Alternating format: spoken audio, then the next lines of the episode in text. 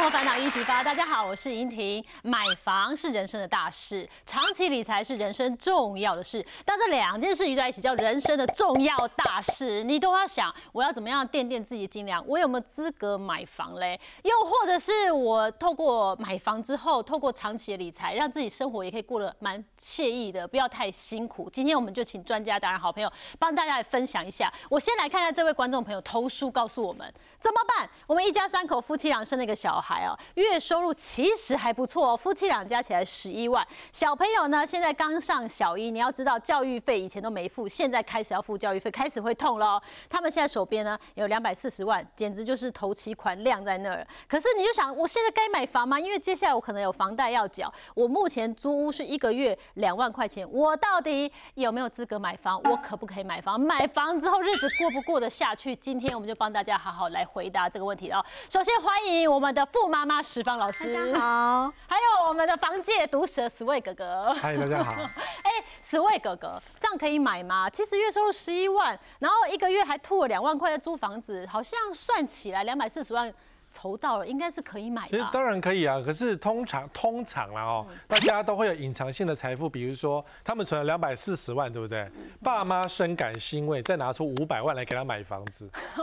所以还是爸妈帮忙，不是？现在的对，真的在各大销销售中心或是各房仲里面都是啊，爸我存两百四十万，你看特别讲四十万，不是两百万，对不对？故意讲说两百多这样，可是爸妈赞助之后，他们买的可能就更多。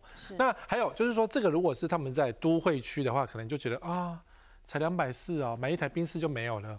哦，啊，可是呢，如果是在乡下呢？嗯，地大物博，随便买，因为搞不好透天都有。对，透天都可以买得到，这样。所以要看你住在哪里。但是呢，其实如果说你有小孩了，还是觉得说买个房子是对的，因为毕竟自己的小家庭要自己小家庭的空间会比较好一点。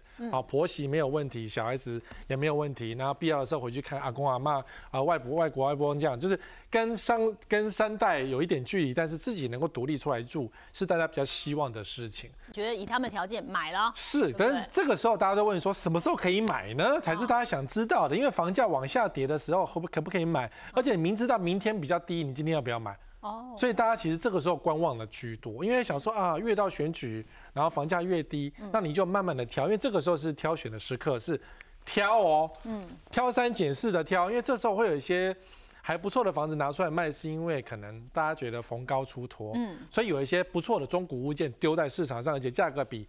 行情稍微低一点点，因为逢高出脱，你总是要得利诱人家才会去买，所以中古屋会有一些比较好的物件。那预售屋呢，不要碰，因为预售屋现在还没有在降价的时刻，所以预售屋可以等到晚一点，比如说越接近选举的时刻，那价格会稍微低一点。嗯，好，那可是如果能期待在房地产赚到钱的，就不要期待了。现在赚钱问十方就好了，不要问房地产，因为房地产赚钱的幅度啊，真的远低于股票，甚至你最笨的零零五零都大胜房地产。哦，对对，所以十方老师，我们有理性。哎，我怎么突然躺枪 了？对对对，刚我 很 U 了摆了没有？没有，我赶快救救他们吧。哎，我先强调一下，他不但可以买，他其实是赶快买哦，因为我觉得他们有一个小孩还可以存到两百四，就算没有爸爸妈妈帮忙哈，你知道买房有个公式，就是乘以他年收入的十倍，那个房价不要超过，他就可以买。哦，那他过去可以存下两百四，每个月还有办法存钱，才有办法存到两百四的。嗯，那其实他是有储蓄的人。是，那我回推起来，他的年收入有十，月收入有十一万，他一年大概可以赚一百三十二万。是，好，不算年终哦。所以他可以买多少的房子？一千三百二十万。哦，那问十位，一千三百二十万新北远一点，应该可以买到三房吧？还是有机会吗？捷运旁的房子都买得到。哎，所以远一点的捷运，这对夫妻其实是可以买的。哦，所以其实透过我们买房子之后啊，好还可以透过一些理财方式。我想跟大家讲，要怎么样有钱，买房又要有钱，对金钱要有个概念，就是我们要有钱，要有存量，又要有流量。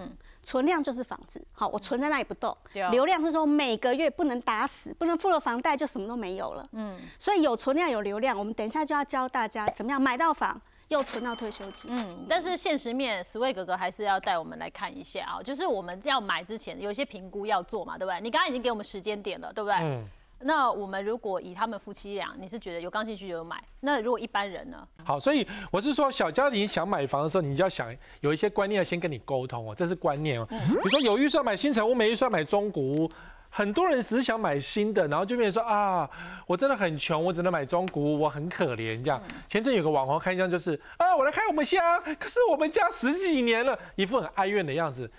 这是错误的，十几年还算可以呀，没有很老啊。对啊，就是重新装潢一下。可是大家很多人喜欢那种全新，好。可是我只能跟你讲说，全新不见得比中古屋好，因为现在建商盖房子都越盖越烂，所以新房子漏水的比例高于中古屋。好，不要想太多，就是中古屋或是新城屋都可以，只是主要是买地段跟买你要的格局。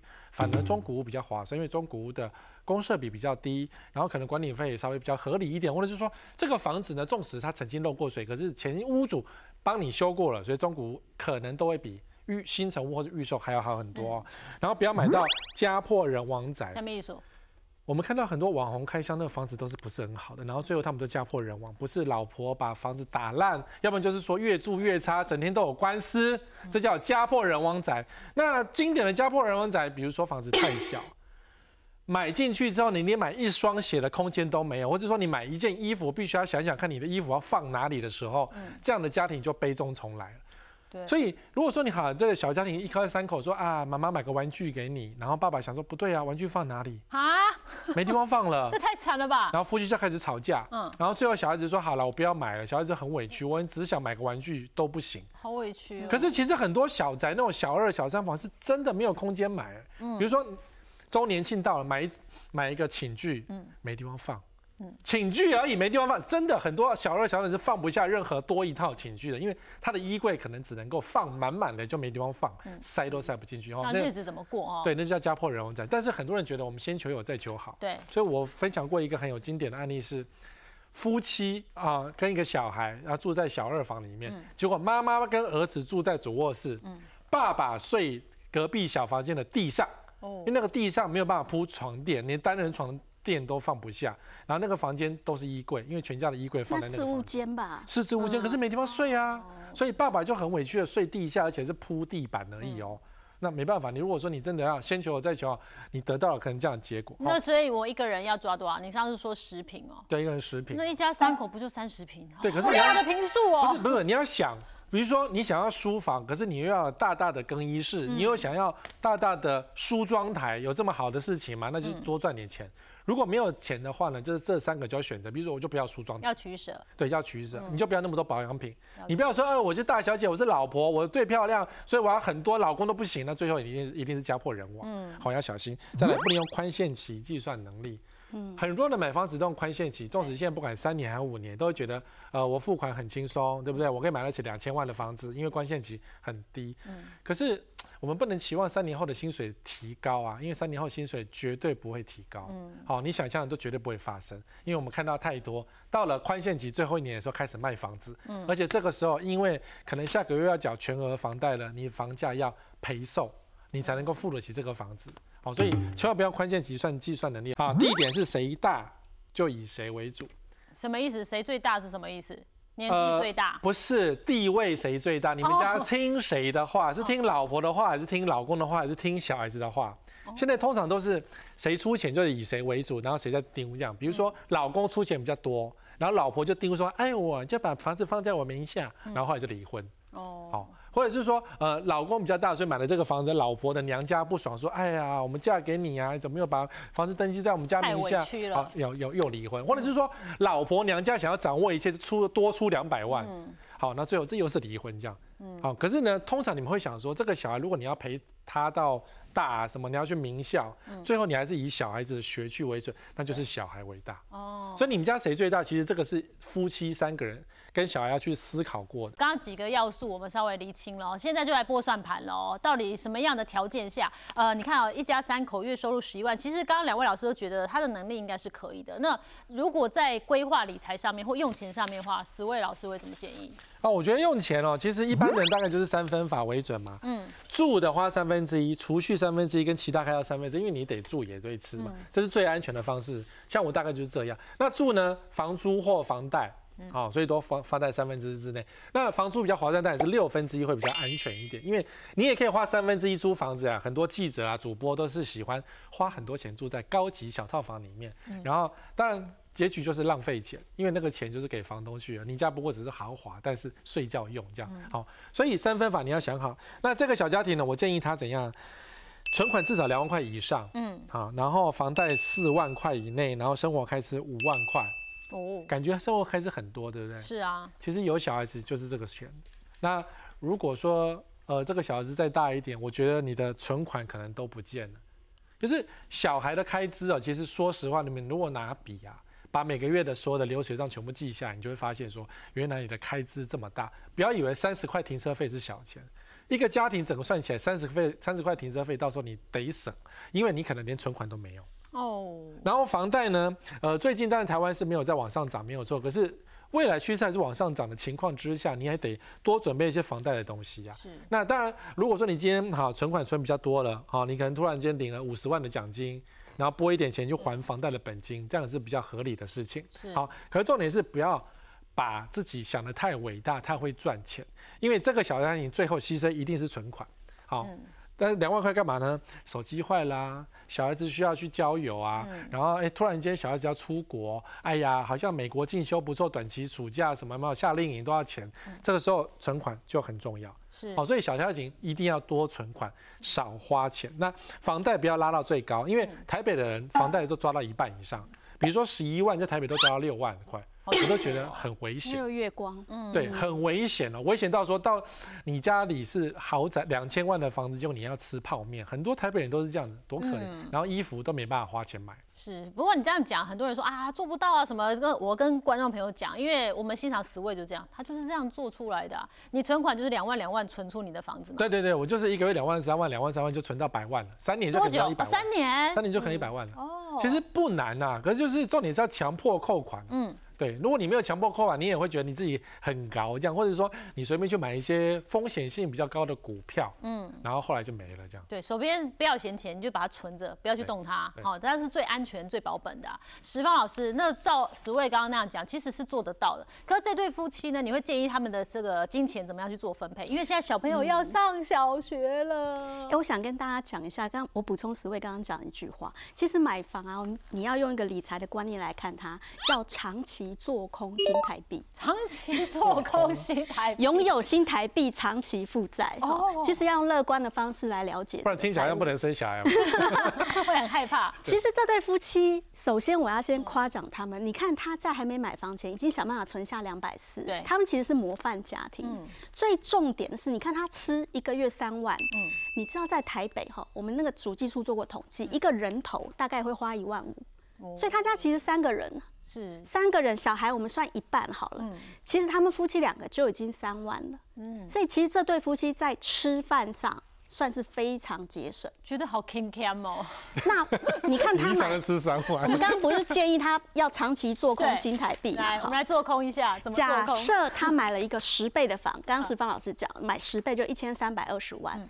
他赶快去贷清安贷款，嗯，小孩才七岁，我在猜他们年纪大概三十出头了，嗯，好，小孩还小，大概贷清安房贷，每个月买房一千三百五十万之后，就会剩下大概三三万五千块，每个月房子变这样，嗯，那他其他钱其实我觉得已经省到不能再省，尤其是教育费几乎没得掐了。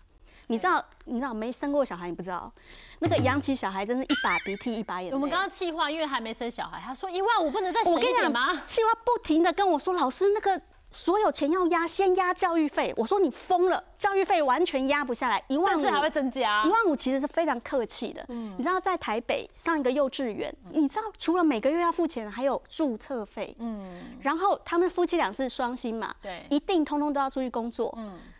谁四点下班啊？谁？你下班四点？安亲班，安亲班每个月月费七八千要吧？嗯，补个英文，对不对？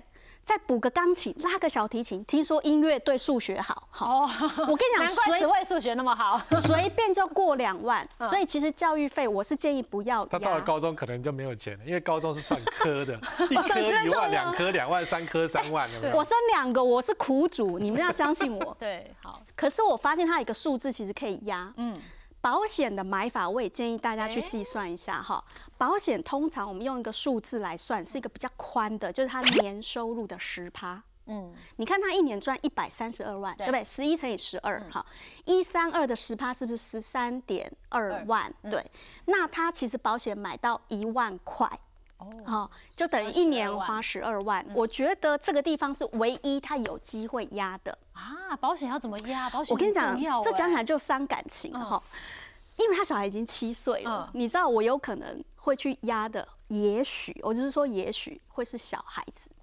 嗯，小孩子还有呃，小孩子长大之后，他的重大疾病可能，我说，哎，他从小没有出生带来，可能已经没有那么大的风险。嗯，所以你可以在小孩这边把它换，或者是蹭。换跟蹭是把保险费降下来的一个技巧。哦，那什么叫做换跟蹭？我们先讲换。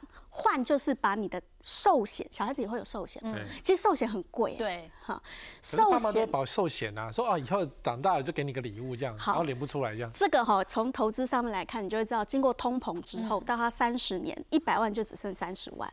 就你想象中的钱没有这么大，值非常低。那如果是他六十岁呢，那个钱就缩减的更小。是，所以其实呃，定期寿险跟那个。我建议大家可以考虑，这只是考虑把定期寿险、终身寿险改成定期寿险。哦，因为终身寿险一个三十岁的男生哈，大概买起来要三万块。嗯，定期寿险一百万的话，大概是买起来只剩一千六百块。嗯，你看是不是差了十九倍？对，好，那小孩子如果他有意外险，小孩子最怕，还有大学生也是这样，就是怕有意外。对，所以你就是把他意外险买成定期的，嗯，或者把你先生的。终身寿险，有的时候先生年纪大了，你会觉得说，哦，他是家里的顶梁柱，嗯，你就不停的加他的寿险。有没有那个自己的同学来卖保险，你就觉得说，对我先生，呃，年纪越来越大，我要帮他加一百万，再加一百万，嗯，不知不觉你就把寿险买到越来越高。你这个是每年是不是？这个是每年，每年要花三万，每年才一百就花三万，嗯，随着年纪还不同，对，所以呢，你看你。同时可以把你先生或者是你的小孩的终身寿险换成定期寿险，一千六，效果是一样的。效果是一样的，这是什么意思？终身是说我缴二十年之后我就一辈子。都不用再缴，嗯，定期是说我每一年要再缴一次，对，好，我不想买我就不买，对，所以这是不一样的。可是你看金额差这么多，那你想风险最大就这样，我小孩子保到二十岁，他不要出事，或他出事我可以付钱，你就给他交二十年，二十年后他自己缴，或者是你先生也可以这样子，嗯，哎，他这段时间我们要一起把小孩养大，我不能少一个人薪水，对，这时候你把你先生加到五百万，那这五百本来你终身寿你只买了一百，嗯，那你还差四百怎么办？你这四百通通用定期寿险去买哦，把它补补把它补起来，你就不要用这个去买，就不会那么高哦。所以这是一个做法啦。对。那除了这样子换成终身换成定期寿险以外，还有一个做法用蹭的。蹭是什么意思？我跟你讲，很多上班族都不知道，尤其是有些大公司的呃社畜啊员工都不知道，公司帮你买了团保。哦，而且那个团保有可能有的公司更大，他会鼓励你，或他在合约里说你的太太可以加进来哦，你的小孩可以加进来哦。我先生之前在，我记得他在年轻的时候在科技业，嗯，科技业买团保，因为他一次人数都很多，所以便宜，非常便宜。你知道他买五百万的寿险我花多少钱吗？三千九，好划算。我跟你讲超夸张，然后五百块连我。呃，公公婆婆、爸爸妈妈都有医疗险，哦，不可思议。那加入，我都觉得鼓励大家回去跟你的 HR，嗯，去问问看，哎，我们买什么团保？啊嗯，我们团保内容是什么？赶快蹭一下，赶快蹭一下，搞不好你可以加。寿险或者是这些哦，因为最便宜又最划算，环保最便宜，然后效果一样哦，搞不好寿险的这个保障额更高。对，那你找到这个东西，把它稍微研究一下，就降低下来。哎，你降低下来之后，你保险一降，其他没变，你就有办法存下一万七。你看哦，其他不变。对，我只在这边做调整，嗯，而且也不是很费力，我就做一次，对，把它弄清楚。嗯，那存下一万七，哎，不要小看这一万七，你知道拉长三十年很可怕，哎。如果说这对小夫妻，我假设他今年三十五岁好了，那他继续持续工作三十年，是不是劳保他也缴？对，那每每一年他也买房了，嗯，然后他也有办法存下一万七。定期定额的买一万七，你知道三十年后放在，我觉得我们用这个预测值的时候就是很难预测，所以我干脆就给你一个大盘，就是我们躺平，我们都不选哦，不管你是买美国 SPY，就是美国的大盘，或者是台湾的零零五零接近大盘哈，稍微数值大一点的，大概年复合投报率过去的绩效都是九趴，所以我们用九趴来算哦。定期定额一万七，三十年后就是他六十五岁的时候，他那个一万七会滚成多少？三千万！哇，你知道三千万听起来很耸动，啊，也很嗨啦。对，好那这三千万，那干嘛买保险？不要买保险 保险是防御，可是万一保险是保对保保险用的。嗯，对。三千万你不要看哈，三千万到你退的时候，如果你领四趴出来花，嗯，四趴就好，每一个月可以领十万块。哦，四趴很容易做了，哎，十万可以生活了，很好生活。然后再加上，因为他们有工作，所以还有劳保，对不对？对，劳保又有四万，夫妻俩哦，嗯，所以你知道他们夫妻俩退的时候，他就会有十四万可以花。所以你知道，我们现在来演一个剧本，三十年后会发生什么事？嗯，这对夫妻呢，孩子养大了，嗯。啊，然后他的房子缴清了，嗯，有一栋房，手上还有三千万，你有三千万，给我两千买房子，是？我跟你讲，这叫什么？人家是儿女双全，嗯，你是有房又有钱，哦，这样退是最完美。所以我跟你讲。在做买房的决定的时候，一定要注意，绝对不可以让手上就是钱都去缴房贷，不能把自己堵死啦，对不对？因为你如果做了这种事情，你就会发现，哎，我怎么到六十五的时候，对我房子三四千万，对你缴了一辈子，终于缴了，对，可是我手上没有钱，哦，有可能会发生吃顿饭都要跟儿子借钱，这时候你就很纠结，嗯，我房要不要换呢？哦，我要不要换小一点呢？可我都住三十年，我真不想换。对，好，那我要学投资，哎，三十年后发现。我从没投资过，而且手上子弹真的很少，然后去缴房贷，我没有经验。我我现在遇到很多就是这种六十岁来找我，我说你有没有投资过经验？没有。嗯，他过去就认真工作，所以这时候三十年也没经验。对，所以你看，你就按我们这个节目讲的剧本，既可以买十倍。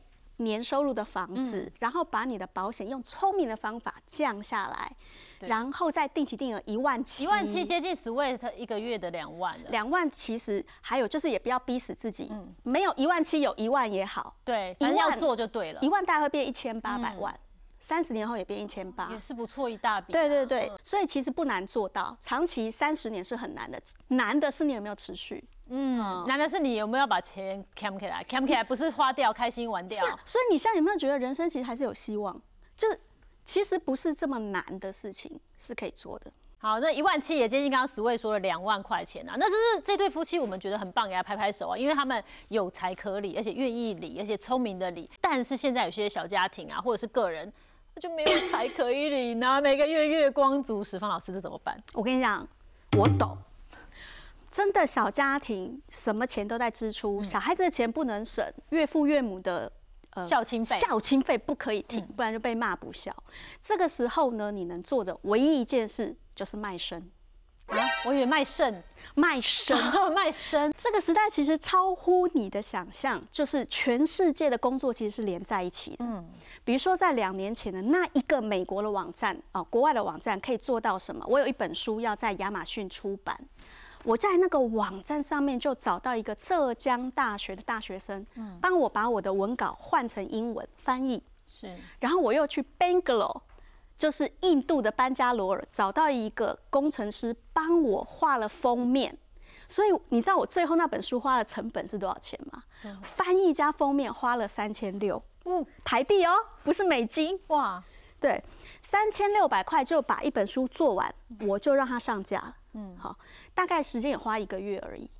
那同时我也在那个网站注册，你知道，在一个月内就有一个英国人来找我，他说：“哎，我看你的履历，你好像是中文博士毕业，你要不要帮我把我的博士论文写成换从英文换成中文，然后我付钱给你？”在那个网站或在这个世代里面，我们既是买家也是卖家，对，我们同时可以做很多交易。嗯，那是很灵活的。对，十位哥也很鼓励大家尽量斜杠，多方尝试嘛。是啊，是啊，因为我们都是从小斜杠到大。可是，如果说你实在没有办法，英文不好，又不是台金教程的话，其实前一阵子我做 Uber，好，建车司 Uber 建车司机跟我讲，不是我做了，吓死我！了我一跳，我的眼睛一亮。司机跟我讲说，他没有认真跑一个月，在都会区是六万块。哈，不错，不错他如果认真跑是十万以上。哇，好，所以有没有认真有差很多。然后我就不相信，他说我就给你打开看，就打开，一直叮叮叮叮叮叮叮叮当的，因为都会区的 Uber 现在数量还不够。嗯，好，因为现在年轻人都不喜欢去跑。那你说不管送餐也好，或是说开车去当计程车也好，其实如果说你的眼睛正常、视力正常、身体都正常，可以去考职业计程车驾照的话，你开 Uber 其实。都会区还是可以赚得到钱，不是只有台北哦，全台都有哦。是，因为在中南部有时候叫不到 Uber 哎，因为没有车啊，车不够啊，就是看你要不要去做这个事。所以除了这样子以外哈，可是有些人如果真的放不下那个遮羞布，觉得自己自尊真的是放不下来，我觉得还有个实际上的做法，嗯，我觉得跟车子有关。哎，你知道有很多人其实车子买太早哦，尤其是在新北。不是捷运到处跑，公车很方便。其实能不买或推迟买是比较好。嗯，这是一台 Toyota，我们说丰田基本的花费，这还是没涨之前哈。停车费加油费加保险跟保养，累计起来一个月大概就要花七千七百五。随着你呃买豪车的话，可能更贵哈。那七千七百五，你知道吗？假如你不买，嗯，你推迟十年不买。放在两趴报酬率，就大概十年之后就累积到一百万。嗯，那如果你到五趴，就一百二十万。哦，哎，你投期款。车子都回来了，一台车已经回来了。那头期款好像也看到曙光啊，真的。可是妹怎么办呢？妹需要车啊，去租车，需要用的时候才去租。哎，我我家里面其实我们家是需要两辆车，嗯，可是很多小家庭是太太一台，先生一台嘛，嗯，我当时就决定说，我先生买一台就好，我自己就是叫 Uber。哦，因为我有算过，Uber 再怎么花，其实还是比这个一台车比一台车省，还是省很多，而且又方便。我不用保养，也不用保养，对，哦，那真的差很多。还有一些人很爱换车，你知道吗？哎，我有我认识，我认识很多爱换车的，including me。哇，为什么要两年换一次？我新鲜感哦，追求科技，你可以在上面贴个贴纸啊，不一样的这个新的 换个内装。你知道有些人是两年就换一次，两年就换一次。你知道两年换一次，五十万的车你三十万卖掉，嗯，再五十万的车在两年后又卖掉，你其实就已经多付出去四十万，还不我们还没算那个养车的费用哈。对，你知道这个四十万啊，放进我们讲零零五零好了，虽然我很不愿意用这个东西，可是你。用它来平均推起来，四年大概可以累积到八十一万。哇，又买一台车了！因为五十万可以买车，现在有八十一万。所以你不要搞这些事情，晚点买，晚一点，或者是逼不得已，你真的有需要你再买。嗯，对，我觉得其实把这些，这叫实际可以做。对，斜杠这个是属属于内在需要突破一下也可以做。嗯，其实你内在突破一下，外在把自己的一些认为的必需品更动一下，其实你的财务命运会有很大不同。